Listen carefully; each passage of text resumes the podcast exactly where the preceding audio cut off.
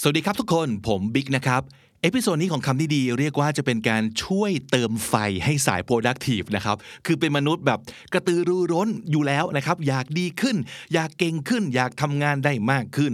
ปริมาณดีขึ้นคุณภาพดีขึ้นอะไรอย่างนี้แล้วก็เป็นคนประมาณว่าไม่ชอบปล่อยเวลาผ่านไปอย่างเปล่าประโยชน์คุณเป็นคนอย่างนี้หรือเปล่าหรือผมค่อนข้างมั่นใจว่าทุกคนต้องมีเพื่อนประมาณนี้นะครับว่ามึงจะอะไรกันนักกันหนาว่าทำไมทำอะไรเยอะขนาดนี้นะครับแต่คนกลุ่มนี้เนี่ยเอาจริงนะบางทีท่ามกลางความมากมายของเขานั้นเนี่ยมันก็จะมีความมึนงงใช่ไหมครับเพราะว่านู่นนี่นั่นเขาก็อยากทำไปหมดเออมันก็จะมีความแบบงงๆจัดการไม่ถูกของเต็มไม้เต็มมือทำอะไรก่อนดีวะอะไรประมาณนี้นะครับหรือบางทีอาจจะเป็นคนประมาณที่ค่อนข้างชัดกับเป้าหมายแล้วว่าอยากได้อะไรแต่มันก็จะมีความไม่รู้จะไปตรงนั้นยังไงเอออะไรอย่างนี้นะฮะเพราะฉะนั้นวันนี้เรามาฟังสาม อี พี นี้ไปพร้อมๆกันอีกครั้งหนึ่งนะครับเอพิโซดที่เจ็ดสิบหกอันนี้พูดถึงเรื่องความ productive อย่างชัดเจนคือเริ่มต้นวันกันยังไงดีให้วันนี้ productive ไปยาวๆยันเข้านอนเอพิโซดนี้จะพูดถึงเรื่องของ morning ritual โดยเฉพาะคือตื่นนอนมาปั๊บเราควรจัดการเช้านี้ของเรายังไงเราควรจะทำอะไรบ้างเพื่อให้มันส่งผลไปสู่ความ productive ที่ดีอย่างต่อเนื่องนะไปจนถึงเข้านอนเลยนะครับเพราะฉะนั้นตอนเช้าเป็นเวลาที่สำคัญมากๆเพราะว่ามันคือการเริ่มต้นวันใหม่เราจะเริ่มต้นวันใหม่กันยังไงดี Morning Ritual ของคุณควรจะประมาณไหนมันถึงจะ productive นะครับอันที่สองอยากจะให้ฟังเอพิโซดสองร้อยยี่สิบหกนะครับชื่อเอพิโซดคือเริ่มที่ motivation แล้วจากนั้นจะ drive ไปอย่างไรไปจนถึง Goal นะครับสามคำนี้สำคัญมากๆเลยนะผมเชื่อว่าหลายๆคนเนี่ยมีปัญหาคือแพชชั่นเนี่ยชัดเจนอยู่แล้วไม่ใช่คนที่ไม่รู้ว่าแพชชั่นคืออะไรรู้เลยว่าแพชชั่นคืออะไรแต่ทีนี้พอมีแพชชั่นแล้วนะครับเราก็เรียกว่ามี motivation ก็คือเรารู้แล้วว่าเราอยากจะได้อะไรแต่ทีนี้ปัญหามันคือมันไม่มี drive มันไม่ไม่มันไม่มีสิ่งที่จะผลักดันขับเคลื่อนเราไปข้างหน้าเพราะฉะนั้นมันก็จะไปไม่ถึง Goal นะครับเพราะฉะนั้นถ้าเกิดเราเห็นความสัมพันธ์ของการทำงานของสามคำนี้ไปด้วยกันว่า motivation สู่ drive สู่ Goal ยังไงไม่ว่าคุณจะฝันอะไรไว้ผมเชื่อว่ามันจะมีทางไปได้จริงๆนะครับและอันที่สามผมอยากให้ฟังเอพิโซดนี้อันนี้ก็เป็นเอพิโซดที่เกิดขึ้นในช่วงโควิดเหมือนกันนะครับคือเป็นช่วงที่เราต้องอยู่บ้านหลังจากที่เคยออกไปหาความรู้หาประสบการณ์ข้างนอกมันไปไหนไม่ได้แต่เราก็ยังไม่อยากหยุดเรียนรู้โดยเฉพาะอย่างยิ่งเรื่องของภาษานะครับเพราะฉะนั้นเอพิโซดสามร้อยเจ็ดสิบห้าจะพูดถึงเรื่องของเรียนภาษาอังกฤษที่บ้านยังไงให้ได้เรื่องนะครับ study at home ยังไงให้มันได้ผลเพราะว่าสิ่งแวดล้อมที่เรียกว่าบ้านเนี่ยนะมันมีเรียกว่าอุปสรรคในการเรียนภาษาแฝงตัวอยู่อย่างมากมายอย่างที่เราคาดไม่ถึงเพราะว่ามันเต็มไปด้วยความชิวอ่ะมันเป็นที่ที่เรากลับไปสู่ใช่ไหมหลังจากที่เราไปต่อสู้กับความหนักหนาสาหัสนอกบ้านกับการทำงานกับการเรียนกลับบ้านเรารู้สึกว่านี่เป็นที่ของการพักผ่อนเพราะฉะนั้นในวันที่เราจะต้องเปลี่ยนสถานที่แห่งการพักผ่อนชิวๆนี้ให้เป็นสถานที่แห่งการเรียนรู้มันเลยไม่ง่ายนะครับมันก็อาจจะลงท้ายด้วยการที่หลายๆคนก็นอนเมือกทั้งวันนะครับภาษาก็ไม่ได้น้ำหนักก็ขึ้นนะครับแถมจะซึมเศร้าอีกต่างหากมาลองฟังเทคนิคในการเรียนให้ได้ผลด้วยตนเองที่บ้านกันไปฟังสามเอพิโซดนี้พร้อมๆกันครับ This is the Standard Podcast the eye-opening experience for your earsสวัสดีครับผมบิ๊กบุญและคุณกำลังฟังคำนี้ดีพอดแคสต์สะสมศัพท์การวลนิดภาษาอังกฤษแข็งแรง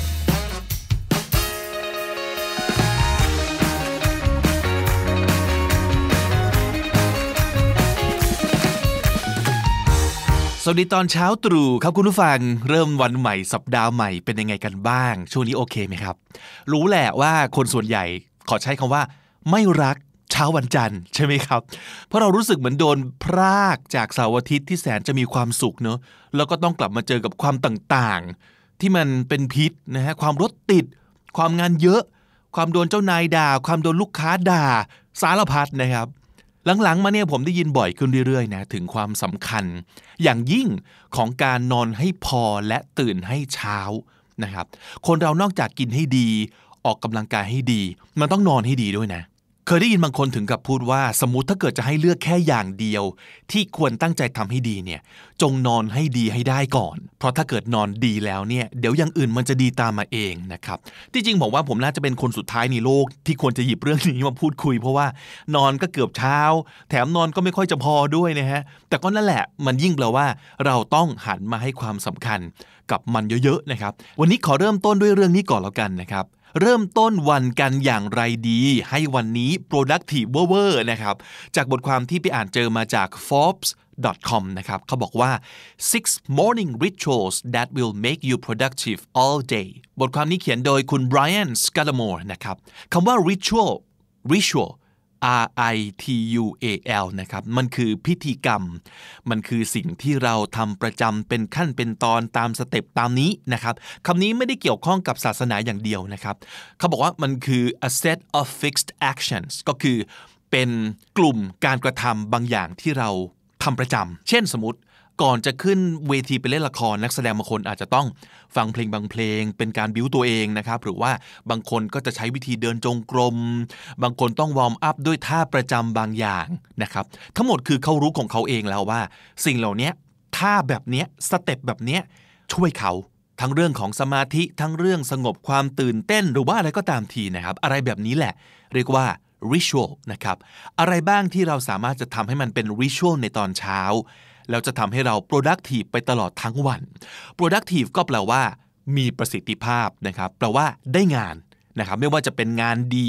งานเยอะหรือทั้งสองอย่างนะครับอ่ะมาดูกันครับว่ามีอะไรบ้างเขาให้มาทั้งหมดหกข้อนะครับข้อหนึ่ง set your alarm with precision alarm ก็คือการตั้งนาฬิกาปลุกนั่นเองนะครับ with precision เป็นสำนวนแปลว่าด้วยความเป๊ะนะครับ precision p r e c i s i o n precision เป็นคำนามส่วน adjective คือ precise precise แปลว่าเป๊ะแม่นยำเที่ยงตรงนะครับส่วน adverb คือ precisely บางทีเราอาจจะได้ยินเขาใช้คำว่า precisely ในการตอบคำถามแทนคำว่า yesในทำนองเดียวกันกับการใช้ exactly นะครับแบบว่ามันเป็นอย่างนี้อย่างนี้อย่างนี้ใช่ไหม exactly หรือว่า precisely ก็คือถูกเป๊ะเลยใช่เลยครับถูกต้องเลยครับประมาณนี้นะครับทีนี้เราจะมี super precise wake up time ไปทำไมก็เพื่อเป็นการฝึกสมองของเราให้ start เป็นนิสัยแบบตรงเวลานะครับไม่เอาละกับการตั้งปลุกแบบประมาณหกโมงแล้วกันวันนี้นอนไม่ค่อยพอตั้งปลุกสักเจ็ดโมงก็ได้วันนี้ได้นอนเยอะหน่อยเอาสักตีห้าแล้วกันพรุ่งนี้รีบตื่นเช้าสิ่งที่จะเกิดขึ้นคืออะไรกดสนูซอีกห้าครั้งกว่าจะลุกจริงนะครับต่อไปนี้ตั้งไปเลยตีห้าห้าสิบห้านี่คือเวลาที่เราจะลืมตาและลุกจากเตียงทันทีตีห้าห้าสิบห้าของทุกวันเดี๋ยวเสาร์อาทิตย์ด้วยเหรอหูยากอะฟังแค่นี้ผมก็จบเพลแล้วนะฮะแต่เก็ตไหมเก็ตเก็ตนะครับว่าทำไมควรทำอย่างนี้คือปีนี้เนี่ยเป็นปีที่ผมเริ่มเปลี่ยนนิสัยตัวเองเรื่องการกินกับการออกกำลังกายได้แหละซึ่งมันยากมากเลยนะแต่ว่าเราก็เริ่มทำมาได้แล้วเพราะฉะนั้นเรื่องนอนมันก็ต้องทำได้ดิเนาะโอเคงั้นข้อนี้จะเป็นโกของปีสองพันสิบเก้าสำหรับผมนะครับใครอยากมาร่วมโกด้วยมาเลยเราจะมาเด้งตัวจากเตียงทันทีที่นาฬิกาปลุกกันและเลิกกดปุ่ม snooze ตลอดไปถ้าไม่จะเป็นจริงๆนะครับ แค่นี้ก็รู้แล้วว่าแผนการนี้เจ๊งแน่นอนนะครับมาดูข้อสองกันข้อสองเขาบอกว่า write down one daily intention เขียนลงไปฮะ write down one ข้อเดียว daily intention daily คือประจำวัน intention แปลว่าความตั้งใจนะครับอันนี้ดีมากเลยนะคุณไบรอันคนเขียนบทความนี้เขาบอกว่าตัวเขาเองนะพอลุกจากเตียงปั๊บสิ่งต่อไปที่เขาจะทำคือเดินไปกดเครื่องทำกาแฟเลยนะครับและระหว่างรอเขาจะเขียนเป้าหมายของวันนี้ลงไปไม่ใช่แค่นึกไม่ใช่แค่พูดออกมาแต่ต้องเขียนออกมานะครับจะเขียนด้วยมือโดยใช้ปากกาลงกระดาษหรือว่าจะเป็นการอัพสเตตัสหรือว่าการทวีตก็ได้นะแล้วแต่ว่าใครจะสะดวกยังไงนะครับเขียนออกไปเลยนะฮะว่าความตั้งใจของวันนี้คืออะไรซึ่งเขาบอกว่าแนะนำว่าเป็นหนึ่งข้อนะครับอย่าแบบสิบข้ออย่างนี้มันเยอะไปนะฮะเอาน้อยๆก็พอเพื่อที่เราจะได้โฟกัสนะครับ Brian เขาบอกว่า I use my iPhone notepad to jot down one goal วงเล็บ just one jot down jot jot แปลว่าจด เฮ้อจำง่ายดีเนาะ jot แปลว่าจดนะครับ jot down ก็คือเขียนลงไปนะครับ just one goal to accomplish in the next twenty-four hours เป้าหมายหนึ่งเดียวเท่านั้นที่ต้องทำให้สำเร็จภายในยี่สิบสี่ชั่วโมงต่อจากนี้ไปนะครับ These intentions are always simple and attainable These intentions คือความตั้งใจเหล่านี้ที่เขาจะเขียนลงไปนะครับ are always simple ส่วนใหญ่จะเป็นเรื่องที่เรียบง่ายไม่ซับซ้อนนะครับ and attainable attainable คำนี้ก็ดีนะฮะ a t t a i n attain แล้วก็ able ครับ attainable แปลว่าบรรลุได้ทำให้สำเร็จได้นะครับ for example hit the gym hit the gym คำนี้แปลว่าไปออกกำลังกายที่ฟิตเนสนั่นเองนะครับ go to the gym to work out สิ่งที่บ้านเรามักจะเรียกว่าฟิตเนสเจ้าของภาษามักจะเรียกว่าจิมนะครับ g y m gym และคำว่า work out ก็คือออกกำลังกายนั่นเองนะครับนอกจากเป้าหมายเรื่องยิมมีเรื่องอะไรได้อีกมั่งนะครับ Brian บอกว่า other times it might have to do with how I eat have to do with สำนวนนี้เคยคุยกันไปแล้วใน E P seventyนะครับไปเรียนต่ออังกฤษยากแค่ไหน E P ที่จกสาบไอติมจำได้ไหมครับแปลว่าเกี่ยวกับนะครับ have to do with something it might have to do with how I eat ก็คือเป้าหมายที่เขียนลงไปนี้อาจจะเป็นอะไรที่เกี่ยวกับเรื่องของการกินก็ได้นะครับแล้วเขาก็พูดต่อไปว่า though these are related to personal health taking care of myself ultimately means taking care of my businessอันนี้ดีมากนะสำคัญมากจริงๆหลายคนมองข้ามเขาบอกว่าเป้าหมายรายวันของเขาเนี่ยอาจจะดูเหมือนว่ามีแต่เรื่องสุขภาพส่วนตัวนะครับแต่การดูแลสุขภาพของตัวเองให้ดีเนี่ยที่สุดแล้ว ultimately คือท้ายที่สุดนะครับมันก็จะส่งผลให้ธุรกิจการงานดีไปด้วยนั่นเองสุขภาพดีอย่างอื่นจะดีตามมาด้วยนะครับทั้งร่างกายทั้งจิตใจทั้งความมั่นใจทั้งสมองทั้งหมดเลยนะฮะ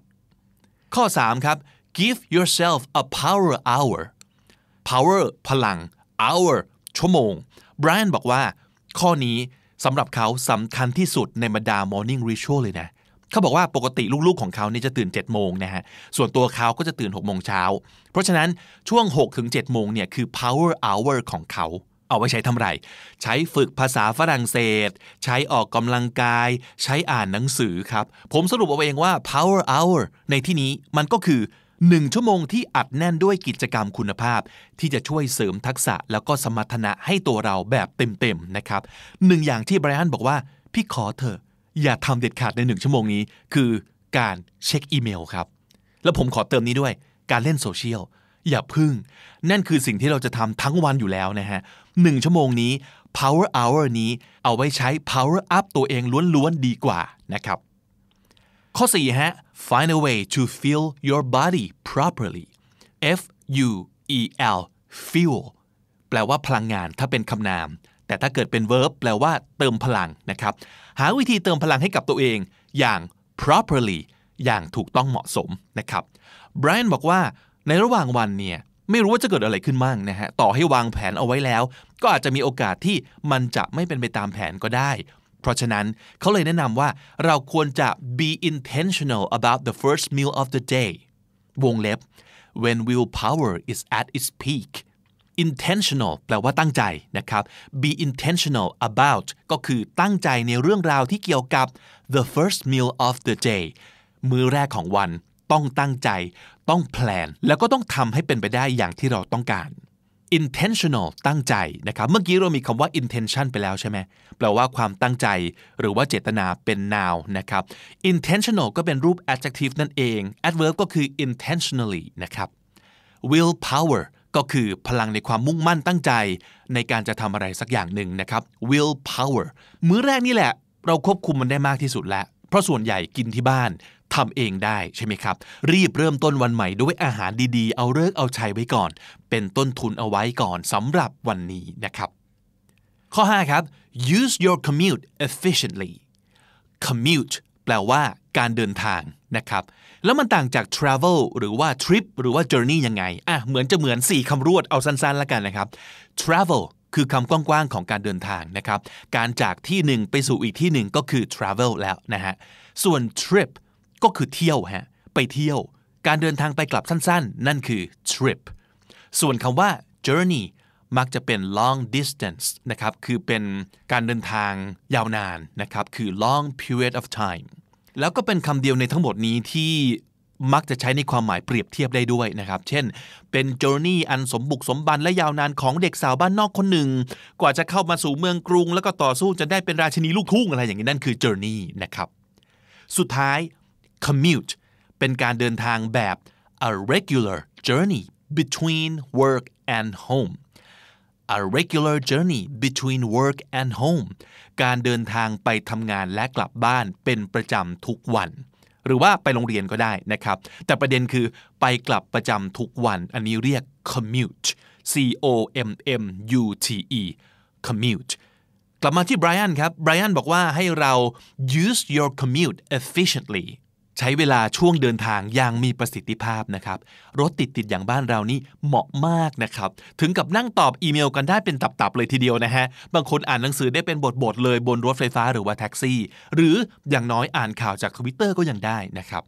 และก็ข้อสุดท้ายฮะทั้งหมดนี้ในเช้าวันนี้จะเป็นไปไม่ได้เลยถ้าไม่มีสิ่งนี้ตั้งแต่แรกตั้งแต่เมื่อคืนนี้นั่นก็คือ get a good night sleep get a good night sleep Brian บอกว่า the real secret to a productive morning is the night before the real secret to a productive morning is the night before ประโยคนี้ดีมากๆเคล็ดลับที่แท้จริงของเช้าที่มีประสิทธิภาพคือคืนก่อนหน้านอกจากจะเข้านอนในเวลาที่ทำให้เราเก็บชั่วโมงนอนได้เพียงพอแล้วเนี่ย Brian แนะนำว่าการทบทวนถึงสิ่งที่เกิดขึ้นในแต่ละวันก็สำคัญนะไหนยังมีใครเขียนไดอารี่อยู่บ้างไหมครับยังมีใคร keep a journal อยู่บ้างไหมผมนี่เริ่มกลับมาเขียนเมื่อประมาณปลายปีที่แล้วนะครับตอนแรกเขียนเฉพาะวันที่มันมีเหตุการณ์พิเศษจริงๆหรือว่าเขียนในวันที่เราอยากจะบำบัดโดยการคุยกับตัวเองแต่ไปๆมาๆนะฮะมันก็กลายเป็นการติดนิสัยแล้วเขียนทุกวันละนะเฮ้ยมันช่วยมากเลยนะลองดูนะฮะอยากให้ทุกคนลองกลับไปทำในสิ่งที่ผมเชื่อว่าทุกคนต้องเคยทำมาบ้างแล้วแต่ส่วนใหญ่ก็เลิกไปละขี้เกียจนะครับแต่ผมว่ามันยังสำคัญมากนะที่เราจะต้องพูดคุยต้องทบทวนทุกอย่างต่างๆกับตัวเองเรื่อยๆนะครับเออลองเขียนไดอารี่เป็นภาษาอังกฤษดิอันนี้ดีมากเลยนะแล้วก็ให้เขียนแบบไหลๆไปเลยครับคือไม่ต้องซีเรียสเรื่องความถูกต้องทั้งสิ้นเหมือนกับที่เราคุยกันบ่อยๆว่าเราน่าจะหัดคุยกับตัวเองเป็นภาษาอังกฤษแต่ว่าถ้าเกิดไม่ถนัดหรือว่าไม่สะดวกกับการพูดออกมาเขียนสลับบ้างก็ได้นะอันนี้เป็นเคล็ดลับอย่างหนึ่งที่อยากแชร์นะฝึกเขียนเข้าไปฮะเขียนให้คล่องแล้วก็ต้องทำต่อเนื่องยาวนานนะครับและเมื่อเขียนคล่องการพูดของเราเนี่ยมันจะคล่องตามไปด้วยเพราะว่าการเขียนเนี่ยมันจะช่วยจัดระเบียบคำในความคิดของเราแล้วก็มันจะส่งผลจริงๆฮะต่อประสิทธิภาพในการพูดนะครับลองดูฮะก่อนจะเข้านอนอย่างมีประสิทธิภาพลองวิเคราะห์แจกแจง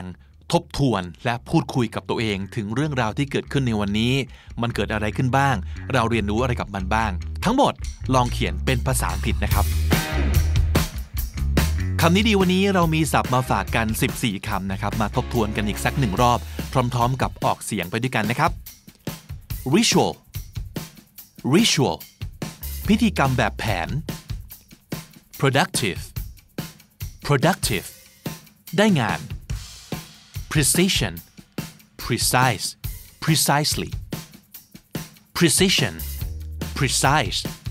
precisely ความแม่นยำความเป๊ะถูกต้องตรงเพ่ง intention intention ความตั้งใจ jot jot จด attainable attainable สำเร็จลุล่วงได้ hit the gym hit the gym ไปออกกำลังกายที่ฟิตเนส ultimately ultimately ท้ายที่สุดแล้ว fuel fuel เติมพลัง intentional intentional ตั้งใจ properly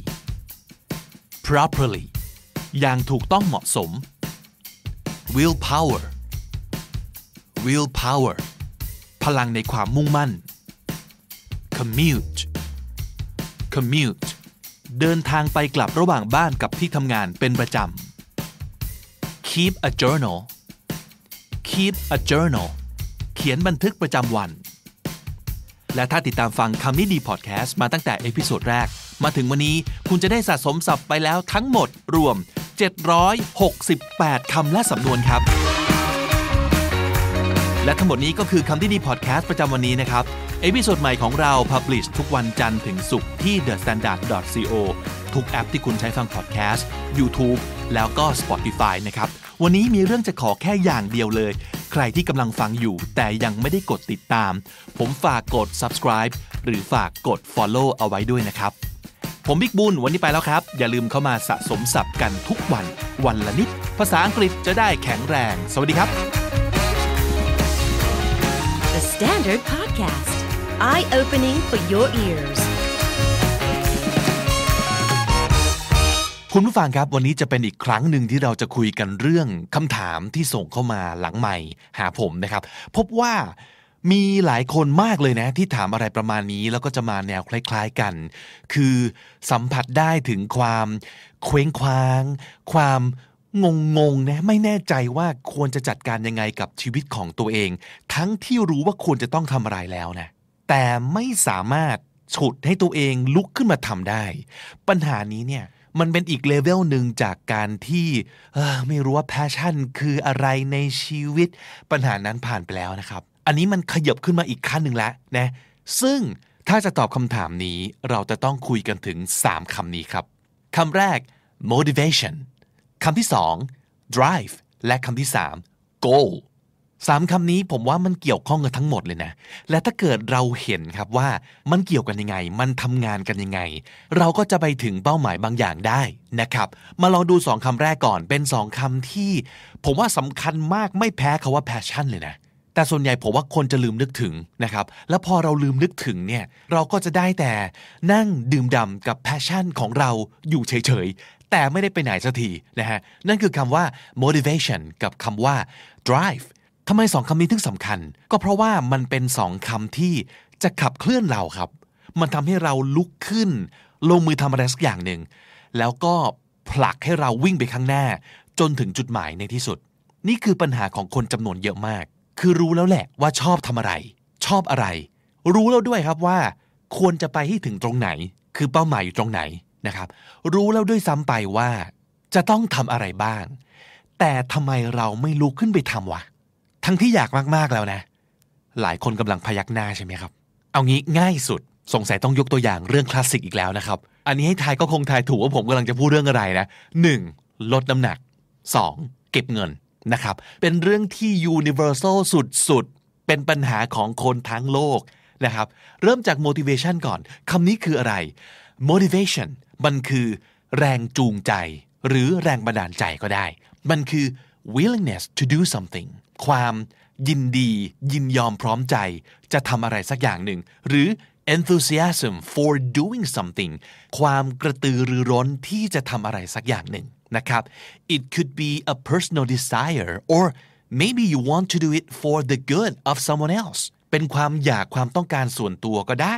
หรือว่าเป็นการอยากจะทำอะไรดีๆให้กับคนอื่นก็เรียกว่า motivation นะครับแต่ครับการมี motivation เฉยๆไม่ได้การันตีอะไรเลยนะเช่นไปดูคลิปลดน้ำหนักใน YouTube คนน้ำหนักสองร้อยกิโลมุมานะมุ่งมั่นลดความอ้วนจนเหลือแค่ห้าสิบกิโลฟิตแอนด์เฟิร์มแอนด์แซ่บมากๆแล้วดูคลิปอย่างเงี้ยตลอดเวลาทุกวันแล้วเกิดเริ่มคึกขึ้นมาเริ่มคิดจริงจังขึ้นมาในหัวมีแต่เรื่องนี้แหละนะครับอยากอยากอยากมากแต่จำกัดความของมันครับ enthusiasm for doing something บางคนแสดง enthusiasm แค่คำพูดก็มีนะคุยกับใครพูดทุกทีเลยว่าจะทำจะทำแน่ๆคนนี้เอาจริงแล้วกดซื้อรองเท้าวิ่งแล้วไปสมัครยิมแล้วนะครับเหล่านี้คือการ show enthusiasm ใช่ไหมใช่แต่ถามว่าจะคึกแบบนี้ไปอีกแค่ไหนเริ่มต้นสเต็ปแรกแล้วสเต็ปที่สองตามมาไหมสเต็ปที่สามตามมาไหม motivation คือแรงจูงใจหน้าที่ของมันคือจูงเราไปที่จุดเริ่มต้นนึกออกไหมครับจูงเราไปที่ยิมจูงเราไปซื้อรองเท้าวิ่ง สิ่งที่จูงเราไปคืออะไรครับคือภาพในหัวของเราที่อยากหุ่นดีอยากเฮลตี้อยากแซ่บอยากรู้สึกดีกับตัวเองนั่นคือ motivation ที่เราได้จากการเสพสื่อหรือว่าอาจจะจากการที่เราได้ไปคุยกับคนที่เขาทำสำเร็จมาแล้วในชีวิตจริงแล้วพอเห็นเขาแบบนี้ได้คุยกับเขาอย่างนี้เราอยากบ้างแล้วแรงจูงใจก็จูงเราไปที่จุดเริ่มต้นนะครับแต่นั่นแปลว่าสำเร็จหรือยังยังนี่เพิ่งเริ่มเองแล้วก็นี่แหละฮะคนเยอะมากที่จะตายตรงนี้คือเขามี motivation ที่จูงเข้าไปแล้วเริ่มต้นแล้วแต่เขาไม่มี drive ที่จะช่วยผลักเข้าไปข้างหน้าจนถึงเป้าหมายนี่แหละครับความสำคัญของ drive สมมุติเรื่องอื่นบ้างอ่ะเช่นในโลกของการทำงานต่อให้เราเป็นส่วนหนึ่งขององค์กรที่แบบเป็น the most motivational company in the world surrounded by the most motivated leaders and team members and it still would not mean that you are going to be successful ต่อให้เป็นบริษัทที่สร้างแรงจูงใจมากที่สุดในโลกมีแต่เพื่อนร่วมงานและหัวหน้าที่มีแต่แรงจูงใจให้แต่แรงจูงใจก็ไม่ได้ช่วยการันตีว่าเราจะลุกขึ้นมาทำอะไรจนสำเร็จเสมอไปนะครับ The amount of motivation you have is not what determines your success. It's your drive. It's the actions you take to drive yourself forward in the pursuit of your dreams. เพราะฉะนั้น motivated จริงแต่นั่งเฉยๆก็ไม่ไปถึงไหนนะครับสิ่งที่มันจะพาเราไปไหนๆคืออะไร drive นึกภาพการขับรถเลยอยากไปนู่นอยากไปนี่แต่ถ้าไม่ขับรถไปจะไปถึงไหมไม่ถึงนะฮะนี่แหละครับสิ่งที่สำคัญมากๆและไม่มีไม่ได้เพราะอะไรครับ motivation helps us set goals but drive is what helps us achieve those goals เพราะ drive คือ commitment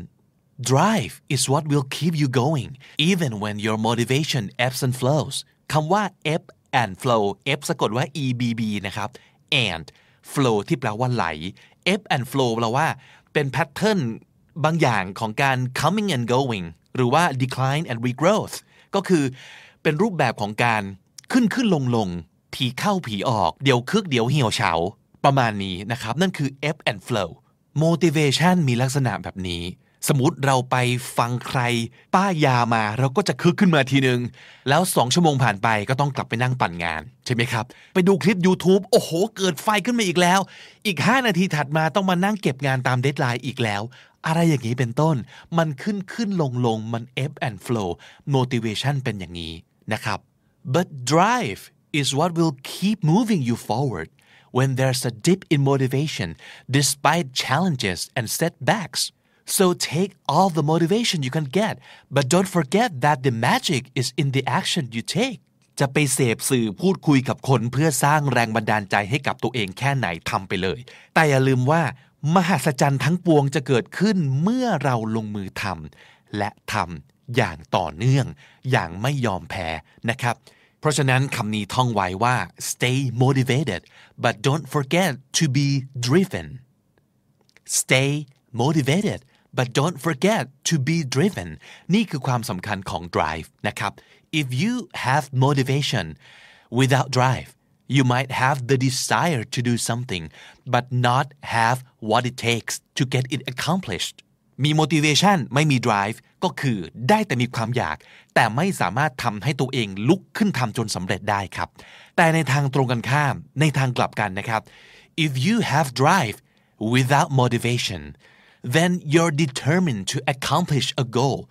but without any pleasure or passion. ทางกลับกันก็ไม่โอเคนะมีแต่ drive แต่ไม่มี motivation ก็คือไม่มี passion แต่แรก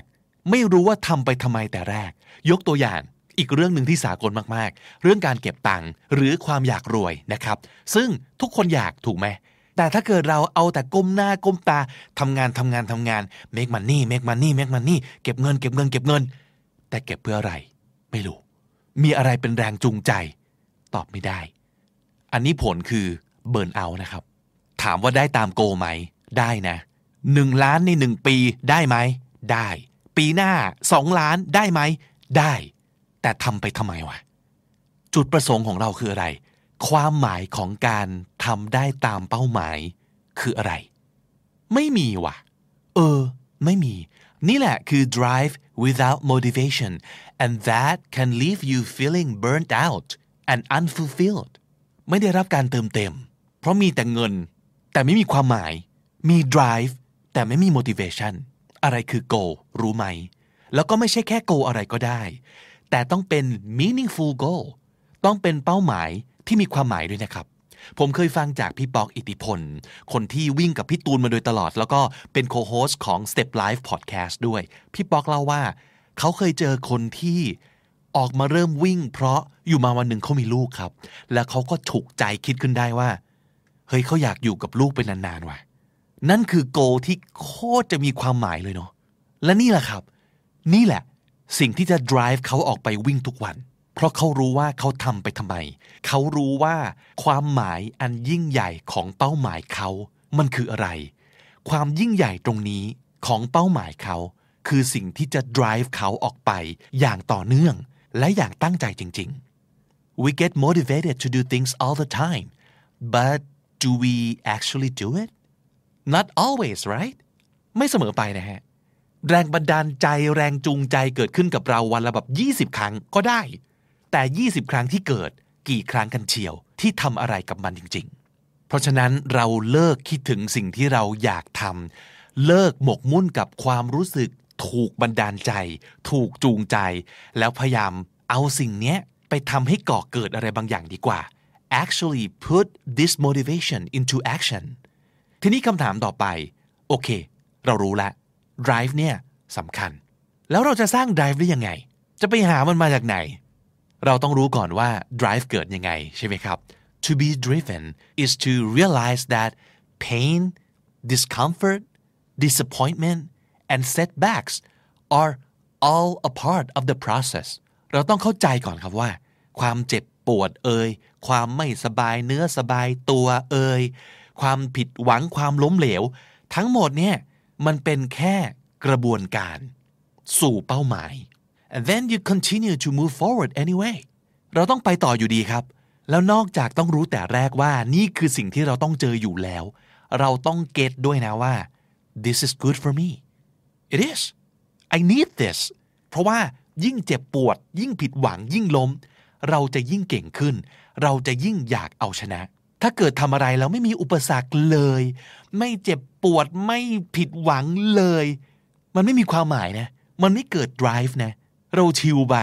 แล้วมันก็ไม่ช่วยให้เราเก่งขึ้นเลยในการทำอะไรที่มันง่ายๆถูกไหมครับเอาความเฟลเนี่ยมาช่วยขับเคลื่อนเราไปข้างหน้าครับเพราะเรารู้ว่าถ้าลุกได้ทุกครั้งที่ล้มมันแปลว่าถึงโกลแน่ๆ Goals are not always easy to meet. People who have drive know that.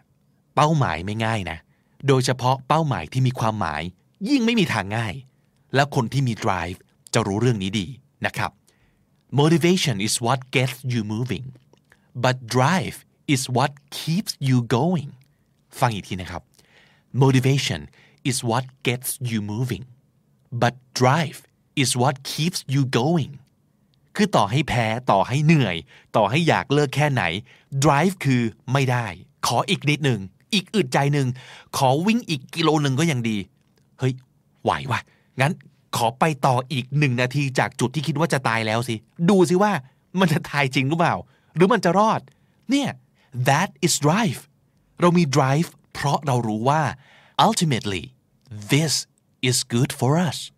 จำได้ไหมครับที่ผมเคยบอกว่าช่วงแรกของการเริ่มทำอะไรก็ตามถ้าที่สุดแล้ว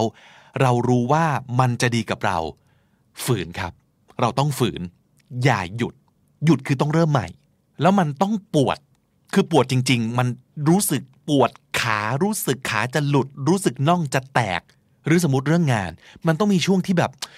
ไม่ได้นอนเลยเหนื่อยมากต้องฝืนต้องสู้มากๆต้องโดนด่ามากๆหรือสมมติเรื่องเก็บตังค์ต้องยอมให้ไปกินบุฟเฟ่ครับต้องยอมไม่ไปเที่ยวเกาหลีครับต้องยอมตื่นโคตรเช้ามานั่งรถเมล์ต้องยอมต้องผ่านมันไปให้ได้แล้วมันจะไปถึงจุดที่โอเคตั้งหลักได้แล้วความอดทนพยายามฝืนมาโดยตลอดเนี่ยออกดอกออกผลแล้วได้เงินก้อนเอาไปลงทุนต่อแล้วนิสัยการกินเปลี่ยนจนอยากกินของอ้วนๆน้อยลงไปเองละเลิกปวดขาละเริ่มวิ่งได้แบบไม่ทรมานมากแล้ว หรือว่าเฮ้ยหัวหน้าเริ่มเห็นฝีมือเริ่มเห็นความตั้งใจจนไว้ใจให้ทำงานสำคัญสำคัญมากขึ้นแล้วนั่นแหละครับเราก็จะ drive ต่อไปได้แบบสมูทขึ้นโดยเฉพาะอย่างยิ่งนะจังหวะเนี้ยสิ่งที่บวกเข้าไปอีกหนึ่งอย่างคือความภูมิใจครับความภูมิใจที่เราผ่านอะไรโหดๆอย่างชนิดที่เราไม่เคยนึกภาพตัวเองว่าสามารถจะทำได้แต่เราทำได้แล้วมันจะภูมิใจนี่แหละจะยิ่ง drive ไปข้างหน้าอย่างรวดเร็วขึ้นและนั่นคือกระบวนการที่เราต้องเห็นตั้งแต่ต้นจนจบให้ได้ในใจเราก่อนเมื่อเราถูก motivate แล้วเราจะลุกขึ้นทำอะไรเราจะถูกจูงไปยืนที่ไหนเราจะใช้ drive ด้วย mindset แบบไหนเพื่อผลักเราไปจนถึง goal ทุกคนทำได้ครับและคำนี้ดีเอพิโซดนี้ต้องขอขอบคุณ Mazda นะครับผู้สนับสนุนที่ให้เรามากกว่าเพราะนอกจากความสปอนเซอร์แล้วนะครับยังให้สองคำที่ดีมากๆมาจากสโลแกนของเขาเลยนะครับขับเคลื่อนชีวิตให้มีความหมายทั้งคำว่าความหมายและคำว่าขับเคลื่อนคือสองคำที่ทุกคนในวันนี้ต้องรีบไปเช็คเลยครับว่าเป้าหมายที่คุณตั้งไว้มีความหมายมากพอจะทำให้เราคอมมิตหรือเปล่าแล้วพอเกิดคอมมิตเมนต์แล้ว drive หรือการขับเคลื่อนก็จะตามมาและนี่แหละครับที่จะทำให้เราฮึดจนไปสู่ goal ในที่สุดขอบคุณ Mazda ขับเคลื่อนชีวิตให้มีความหมาย Feel the drive ในส่วนของการสรุปสับในวันนี้นะครับผมคิดว่าหนึ่งประโยคต่อไปนี้สำคัญที่สุดและอยากให้ทุกคนท่องไว้แล้วก็เห็นความสำคัญของมันนะครับ Motivation is what gets you moving but drive is what keeps you going อีกทีนึงนะครับ Motivation is what gets you moving but drive is what keeps you going Motivation จะช่วยจูงเราไปสู่จุดเริ่มต้นแต่ drive จะพาเราไปถึงจุดหมายครับและถ้าติดตามฟังคำนี้ดีพอดแคสต์มาตั้งแต่เอพิโซดแรกมาถึงวันนี้คุณจะได้สะสมศัพท์ไปแล้วทั้งหมดรวม หนึ่งพันเก้าร้อยเก้าสิบ คำและสำนวนครับและนั่นคือคำนี้ดีประจำวันนี้นะครับเอพิโซดใหม่ของเราจะพับลิชทุกวันจันทร์ถึงศุกร์ที่ เดอะ สแตนดาร์ด ดอท ซี โอ ทุกแอปที่คุณใช้ฟังพอดแคสต์ YouTube Spotify และ Joox นะครับผมบิ๊กบุญวันนี้ไปแล้วครับอย่าลืมเข้ามาสะสมศัพท์กันทุกวันวันละนิดภาษาอังกฤษจะได้แข็งแรงสวัสดีครับThe Standard Podcast, eye-opening for your ears. คุณฟังครับช่วงนี้เราก็อยู่บ้านกันเนาะแล้วสิ่งแวดล้อมที่เรียกว่าบ้านเนี่ยครับมันมีอุปสรรคในการเรียนภาษาหรือว่าเรียนอะไรก็ตามทีเนี่ยแฝงตัวอยู่มากมายอย่างคาดไม่ถึงนะครับอันแรกเลยมันไม่มีอะไรบังคับให้เราเรียนใช่ไหมมันชิลไปนะครับแล้วความชิลเนี่ยมันเป็นอุปสรรคกับการเรียนเหมือนกันนะครับแล้วก็ distraction อีก distraction เยอะปัจจัยที่จะทำให้เราเสียสมาธิก็มีไม่น้อยเลยนะครับแล้วจะเรียนคนเดียวยังไงให้มันให้มันได้เรื่องให้มันได้เนื้อได้หนังนะครับวันนี้ก็จะมาคุยกันเรื่องนี้แล้วก็ถือโอกาสแนะนำอีกหนึ่ง YouTube Channel ที่ผมติดตามอยู่เป็นประจำเลยนะครับชอบคุณครูคนนี้มากเหมือนกันนะเป็นหนุ่มอังกฤษนะครับเพราะฉะนั้นใครชอบ British accent ด้วยเนี่ยอันนี้คือได้สองเด้งเลยนะครับสอนก็สนุก accent ก็เพลินนะครับชื่อช่องคือ Eat Sleep Dream English นะครับชอบชื่อนี้มากครับก็คือใช้ชีวิตกันเป็นภาษาอังกฤษให้แบบหนักๆเอาให้ฝันกันเป็นภาษาอังกฤษเลยนะครับ Eat Sleep Dream English ไปกด subscribe กันได้นะครับคลิปนี้ที่ผมไปเจอมาแล้วก็อยากเอามาเล่าต่อนะครับชื่อว่า How to Study at Home eleven Effective Tips เรียนที่บ้านอย่างไรให้ได้ผลสูงสุดครับLet's turn a negative into a positive เรามาเปลี่ยนอะไรลบๆให้กลายเป็นอะไรบวกๆกันเถอะนะครับทั้งหมดนี้เป็นเคล็ดวิชาการเรียนภาษาเองที่บ้านมีทั้งหมดสิบเอ็ดเคล็ดนะครับผมขอเลือกมาเอาสักหกข้อนะครับแล้วก็อยากให้ตามไปดูตัวเต็มกันต่อเองเนาะThe first thing we need to do is set the right conditions. So, I want you to think about studying in sustainable amounts, okay? I don't want you to study for three hours and get completely shattered and then not be able to study for the rest of the week. No, no, no, no. I want you to study in short, sustainable amounts, okay? อันนี้คือเคล็ดลับแรกเลยนะครับคือ study in sustainable amounts. Amount ก็คือจำนวนนะครับ sustainable ก็คือยั่งยืนในที่นี้ก็คืออะไรก็ตามที่มันทำได้จริงแล้วก็ทำได้แบบยาวๆไม่ใช่แค่ชั่วคราวแล้วก็เออหมดพลังแล้วนะครับนั่นก็แปลว่าอย่าหักโหมนั่นเองนะครับทำทีละตอนแล้วก็ทำหลายๆตอนต่อวันแล้วก็ทำแบบนี้ทุกวันหรือว่าหลายๆครั้งต่อสัปดาห์ มันจะได้ทำแบบนี้ไปได้เรื่อยๆนะครับและนี่แหละคือสิ่งที่สำคัญที่สุดในการเรียนภาษาก็คือเราต้องทำให้ได้เรื่อยๆครับ Now thirty minutes I think is perfect because it helps us to avoid boredom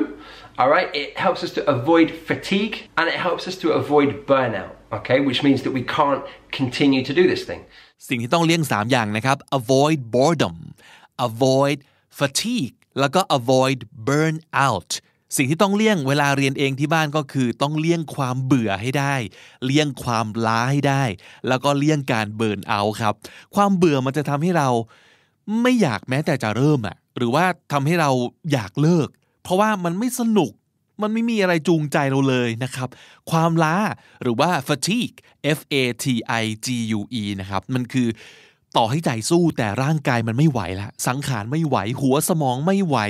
มันไม่รับอะไรใหม่ๆเข้าไปแล้วนะครับและการเบิร์นเอาท์นี่มันคือเราอาจจะทำเยอะเกินไปจนไม่ไหวแล้วเลิกดีกว่าหนักเกินไปเพราะว่าเราทำเยอะเกินไปหรือว่าอาจจะเกิดคำถามว่าจะทำไปทำไมวะเนี่ยเลิกดีกว่าอันนี้คือจบกันนะครับจบแบบยาวๆเลยไม่กลับมาอีกแล้วแน่นอนเพราะฉะนั้นการทยอยเรียนเป็นช่วงสั้นๆอาจจะครั้งละสามสิบนาทีครั้งละสี่สิบห้านาทีแล้วก็พักบ้างไปทำอย่างอื่นบ้างไปหาอะไรกินบ้างลุกขึ้นขยับบริหารร่างกายไปมาบ้างอย่างนี้นะครับแล้วค่อยกลับมาเรียนต่อเป็นช่วงๆแบบนี้อาจจะเช้าตอนหนึ่งเย็นตอนหนึ่งหรือว่าเช้ากลางวันเย็นตอนละสักประมาณยี่สิบนาทีอย่างนี้ก็ยังดีแล้วก็ทำแบบนี้ให้ได้เป็นประจำเป็นประจำของแต่ละคนอาจจะไม่เหมือนกันนะครับบางคนอาจจะถนัดเป็นประจำแบบทุกวันบางคนอาจจะถนัดเป็นประจำแบบทุกวันจันทร์ถึงศุกร์ก็ได้บางคนอาจจะถนัดเป็นประจำแบบวันเว้นวันอย่างนี้ก็ได้เหมือนกันแล้วแต่แต่ละคนจะออกแบบนะครับข้อสองที่สำคัญมากๆคือเรื่องเสียงครับคือบางคน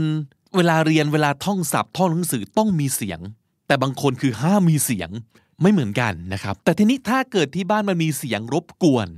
เราทำยังไงดีครับ Now number two is noise. Let's think about this because this is really important. Some people like to study in complete silence. All right, that's fine. Some of you might not be able to get silence. Okay, maybe you're in a very busy uh, building, lots of flats above you, lots of noise, or a busy neighborhood.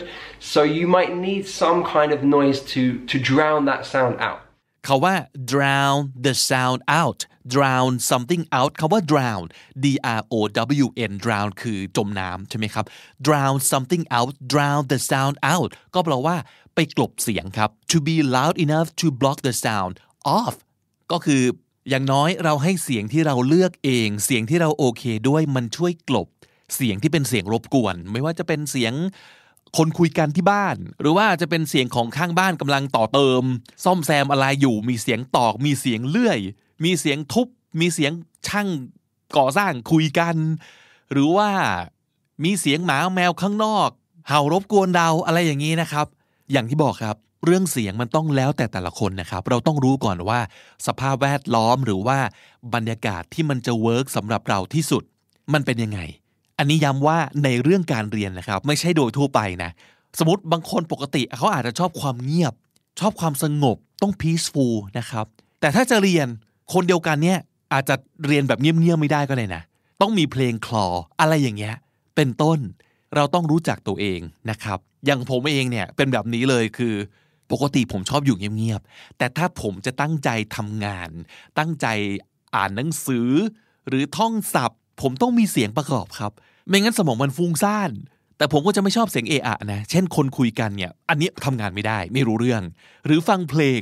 ก็ทำงานไม่ได้อีกเพราะว่าผมจะร้องตามในใจนะครับหรือฟังพอดแคสต์ไปกันใหญ่เลยไม่ได้สมาธิแตกกระจายทันทีเพราะว่ามันจะฟังตามคิดตามนะครับเพลงบรรเลงก็เวิร์กเฉพาะบางเพลงนะเช่นถ้าสมมุติเกิดมีเครื่องดนตรีรกๆอย่างเงี้ยไม่ได้แหละถ้าเป็นเครื่องดนตรีแบบชิ้นเดียวแล้วเมโลดี้จางๆบางๆอันนี้โอเคเพราะฉะนั้นสำหรับผมเนี่ยดีที่สุดคือเสียงธรรมชาติเสียงน้ำตกเสียงฝนตกเสียงนกร้องเบาๆเสียงลมพัดใบไม้ไหวอะไรอย่างเงี้ยเวิร์กสำหรับผมผมก็จะไปเสิร์ชใน Spotify ใน Joox นะครับคือเสิร์ชว่า Nature เสิร์ชว่า เอ เอส เอ็ม อาร์ เสิร์ชว่า Work Music เสิร์ชว่า White Noise ก็ได้เสิร์ชว่า Study Music อย่างนี้ก็ได้ลองใช้คำที่คิดว่าจะเวิร์กหาเสียงที่เวิร์กสำหรับเราแล้วก็เป็นเสียงที่เราเลือกเองนะครับ เรื่องต่อไปก็สำคัญเหมือนกันครับ Now exercise is really important guys. I'm not talking about going to the gym or you know going for a huge run. I'm not talking about that. Just general movement is really important. You need to move, okay? So perhaps you should set your timer on your phone for forty-five minutes.And then that will remind you to move. So go upstairs or just walk around the room or maybe do ten press-ups or whatever it is that you think you should do, do that, okay? So a little bit of exercise is really important. It helps to reset your brain as well. You kind of get up, maybe go make a cup of tea, come back, and you're refocused, okay? You can start again.อย่างที่บอกนะครับอย่านั่งแช่ยาวๆครับต้องเคลื่อนไหวบ้างอันนี้ใช้คำว่าต้องเลยนะครับเพราะว่าไม่งั้นนอกจากภาษาจะไม่ได้ความรู้จะไม่ได้หลังก็จะปวดด้วยครับแล้วเราก็จะอ้วนขึ้นทุกวันครับเพราะว่าเราไม่ได้ move เลยเพราะฉะนั้นแนะนำอย่างนี้ฮะใครใช้พวก smart watch นะครับอย่างผมใช้ Mi Band มันจะมีระบบให้ตั้งได้ครับว่ามันจะคอยสั่นเตือนทุกๆหนึ่งชั่วโมงให้เรารู้ตัวว่านั่งนิ่งๆมานานเกินไปแล้วนะให้ลุกเดินได้แล้วหรือว่าอย่างน้อยลุกยืนก็ยังดีนะครับคือทำงานอยู่บ้านเนี่ยมันมีความชิลอย่างที่บอกมันมีบรรยากาศของความสบายเยอะเกินไปเหมือนกันนะเราก็เลยต้องพยายามกระตุ้นให้ตัวเองลุกเดินครับต้องเคลื่อนไหวบ่อยๆอันนี้สำคัญแล้วก็ต้องระวังกันจริงๆนะครับ And this is about productivity. So what I want you to do is use your washing machine or your dishwasher as a timer for your studies. So let's say it's a washing machine. Put your dirty clothes into the washing machine.Press start for a cycle, maybe it's a sixty minute cycle or a ninety minute cycle, press start, and then you start studying, all right? And you study for the entire time that it takes for that washing machine to run. And when it beeps at the end, beep, beep, beep, beep, or whatever the sound is, that's when you finished your study session. And at the end of it, you've studied for an hour, an hour and a half, and you've got clean clothes. อ่า นี่ได้ยินคนแนะนำเยอะนะครับ ก็คือสมมุติเราซักผ้าหนึ่งชั่วโมงใช่ไหมอ่ะเราก็เอาผ้าไปใส่กดสตาร์ทปุ๊บแล้วก็มานั่งท่องศัพท์แล้วพอมันครบหนึ่งชั่วโมงปั๊บมันก็จะส่งสัญญาณบอกเราว่าผ้าเสร็จแล้วจ้านั่นก็ถือว่าเป็นการครบรอบหนึ่งพีเรียดที่เราจะนั่งซัดดีเหมือนกันแล้วก็ถือโอกาสเนี่ยครับลุกขึ้นเดินไปเอาผ้าออกจากเครื่องไปใส่เครื่องอบหรือว่าออกไปตากเออตรงเนี้ยก็จะเป็นการลุกขึ้นเหยียดแข้งเหยียดขาพอดีเลยนะครับตอนเอาผ้าไปตากก็ได้ออกกำลังกายนิดนึงแล้วก็ได้ออกไปโดนแดดโดนลมด้วยนะครับสังเคราะห์แสงนิดนึงเพราะเดี๋ยวจะเฉานะครับเพราะฉะนั้นอันนี้แนะนำเลยนะครับจากที่ปกติอาจจะซักผ้าแบบอาทิตย์ละครั้งอาจจะซักบ่อยขึ้นก็ได้นะเช่นอาจจะวันเว้นวันไปเลยอาจจะโหลดเล็กหน่อยแต่ว่าซักถี่ขึ้นอย่างนี้เป็นต้นนะครับก็จะทำให้เราได้โอกาสในการทำงานไปด้วยแล้วก็เรียนไปด้วยที่บ้านนะฮะอีกอันนึงที่ผมว่าเวิร์กมากก็คืออันนี้เขาไม่ได้พูดไว้นะครับแต่ผมคิดเองนะก็คือพอดีผมชอบดูวิดีโอคนทำขนมครับเพราะฉะนั้นใครชอบทำขนมอบ if you love baking อบขนมไปด้วยเรียนภาษาไปด้วยก็อาจจะเวิร์กเหมือนกันนะเอออาจจะเริ่มจากการนวดแป้งหรืออะไรไปช่วงเวลาที่เราพักให้แป้งมันขึ้นหรือว่าช่วงที่ขนมอยู่ในเตานะครับหรืออาหารก็ได้นะทำเนื้ออบทำพิซซ่าทำลาซานญ่าอะไรก็ตามที่มันต้องใช้เวลาในการคุกอยู่ในเตาเนี่ยเราขโมยเวลาตรงนั้นเนี่ยมานั่งท่องศัพท์ได้เออพอเรียนภาษาเสร็จปุ๊บขนมเสร็จพอดีอาหารเสร็จพอดีก็กินต่อได้เลยอร่อยด้วยได้ความรู้ด้วยtwo in oneนะครับ Now it's really important to not learn passively but to learn actively and that means taking notes guys so if you're watching a video like this one for example don't just sit there slumped and just be like oh yeah yeah yeah whatever like on your phone or whatever be active okay so I want you to be writing notes taking notes summarizing the most important information that you hear maybe you've got a vocabulary journal writing down the important vocabulary in that journal so you are active as you are studying not just sitting there passively learning because frankly I don't think you'll take as much in ส่วนเรื่องนี้เราก็คุยกันบ่อยนะครับนั่นก็คือเรื่องของการจดโน้ตเขาใช้คำว่าอย่าเรียนแบบ passive ก็คือนั่งแล้วรับทุกอย่างแต่ไม่ทำอะไรเลยคือนั่งเฉยๆจริงๆแต่ให้เรียนแบบ active ด้วยนะครับนั่นก็คือระหว่างเรียนระหว่างฟังระหว่างดู take action บางอย่างด้วยดีที่สุดก็คือการจดโน้ตแล้วก็ไม่ใช่จดทุกคำต้อง summarize นะครับ summarize ก็คือสรุปความย่อความเอาเฉพาะไฮไลท์เอาเฉพาะข้อความสำคัญจดลงสมุดของเรานะครับหรือว่าอาจจะทำ vocabulary journal ก็คือบันทึกหรือสมุดโน้ตที่เอาไว้เก็บศัพท์โดยเฉพาะเก็บแยกไปเลยหนึ่งเล่มอย่างนี้ ก็เป็นเรื่องของการเรียนแบบ actively ไม่ใช่ passively ครับใครอยากจะได้เรื่องเทคนิคการจดศัพท์แบบเต็มๆนะครับลองย้อนกลับไปฟังตอนที่สองร้อยสี่สิบจดศัพท์อย่างไรให้ทั้งได้ผลและได้เพลินเพื่อเลินพร้อม have fun ไปฟังกันดูนะครับแล้วก็สุดท้ายครับเรื่องนี้เราก็ย้ำกันบ่อยเช่นเดียวกันฮะ The best evidence that you've learned something is that you can teach someone else that information. So for example, if you learn ten new phrasal verbs on a video, if you can then go and teach that to someone else, then you truly have learnt it, right? You've understood it, you've processed it, you've understood it, and you can pass it on. เมื่อเราตั้งใจดูตั้งใจฟังแล้วเราเรียนรู้เราประมวลผลนะครับเราทำให้มันกลายเป็นภาษาของเราเองได้แล้วเราส่งต่อได้ You've understood it, you've processed it, and you can pass it on.pass on ก็คือส่งต่อนะครับเมื่อเกิดการรับเข้ามาประมวลผลแล้วส่งต่อนั่นแหละครับจะเกิดการเรียนรู้ที่ดีมากๆนะครับดีกว่าการนั่งท่องจำเฉยๆเพราะว่านั่นคือเราได้ทดสอบแล้วว่าสิ่งที่เรารับมาเราส่งต่อได้เราเอาไปใช้ได้ก็คือเราสอนคนอื่นต่อได้เราอธิบายให้คนอื่นรู้เรื่องต่อไปได้นะครับย้ำอีกครั้งครับทั้งหมดนี้ผมเอามาจากคลิปชื่อ How to Study at Home eleven effective tips จากช่อง Eat Sleep Dream English บน YouTube นะครับผมเอามาหกข้อจากทั้งหมดสิบเอ็ดข้อครับเอาชื่อช่องหรือว่าชื่อคลิปไปเสิร์ชแล้วก็ไปฟังไปดูกันเต็มๆต่อไปนะครับโอเคเมื่อวานผมขอความเห็นไปครับว่าถ้าคำนี้ดีพอดแคสต์จะทำอะไรประมาณว่าอันนี้คือยังไม่ได้คิดชื่อนะครับแบบคำนี้ดี classroom นะฮะเป็นการชวนมาเรียนภาษาอังกฤษกันแบบจริงจังเลยเนี่ยจะอยากมาเรียนกันหรือเปล่าจริงจังในที่นี้ไม่ได้แปลว่าเครียดนะครับก็เรียนกันสนุกสนุกแบบคำนี้ดีนี่แหละแต่ว่าเราเอาจริงครับเรียนกันจริงๆภาษาอังกฤษเราต้องดีขึ้นจริงๆต้องเอาภาษาไปใช้กันได้จริงๆอะไรอย่างนี้นะครับแล้วปรากฏว่าคอมเมนต์เอ่ยทวิตเอ่ยมากันแบบท่วมท้นมากขอบคุณมากๆสำหรับทุกคนนะครับส่วนใหญ่เท่าที่ดูนะเสียงจะเทไปทางสองอย่างนี้ครับคือหนึ่งเป็นภาษาอังกฤษแบบเอาไปใช้ได้จริงอันนี้ส่วนใหญ่ไปทาง conversation นะครับคือให้สอนพูดสอนออกเสียงไปเลยแล้วก็สองคือ beginner level ไปเลยครับมาเริ่มกันแบบพื้นๆแล้วก็แน่นๆไปด้วยกันเริ่มจากง่ายๆกันก่อนอะไรอย่างนี้ไปเลยนะครับซึ่งโอเคได้เลยน่าสนุกมากเดี๋ยวทำกันบ้านให้ใครมีไอเดียอยากให้เราทำคลาสสอนภาษาอังกฤษแบบไหนอีกเสนอมาได้เลยนะครับอีกไอเดียหนึ่งที่ผมนึกได้นะจากสิ่งที่ได้เจอจริงๆแล้วผมว่าน่าสนใจก็คือตรวจการบ้านครับคือแบบอ่ะไหนใครมีการบ้านให้ช่วยทำเดี๋ยวเราช่วยนะครับคือผมเคยเจอบ่อยนะคือมาหลังไมค์เรื่อยๆเลยแบบว่าสมมติกำลังเขียนบทพูดเพื่อเอาไปพรีเซนต์งานกำลังเขียนบทให้ตัวเองเพื่อไปตอบคำถามสัมภาษณ์งานกำลังจะต้องไปคุยกับเพื่อนฝรั่งเรื่องนี้เรื่องนี้นะครับแล้วก็เอาที่เขียนไว้เนี่ยมาให้ผมช่วยตรวจการบ้านให้ครับว่าเออเขียนแบบนี้เพื่อเอาไปพูดแบบนี้นี่มันมันดีไหมมันถูกหรือยังนะครับเอออันนี้มันสนุกนะสนุกเลยผมชอบเลยนะครับเพราะว่ามันคือการเอาภาษาอังกฤษเนี่ยไปใช้งานจริงๆนะครับแต่บางคนที่แบบว่าพี่ฮะเขียนสคริปต์ให้หน่อยเอาทั้งหมดเลยตั้งแต่ต้นจนจบอะไรแบบนี้นี่ไม่ไหวนะครับ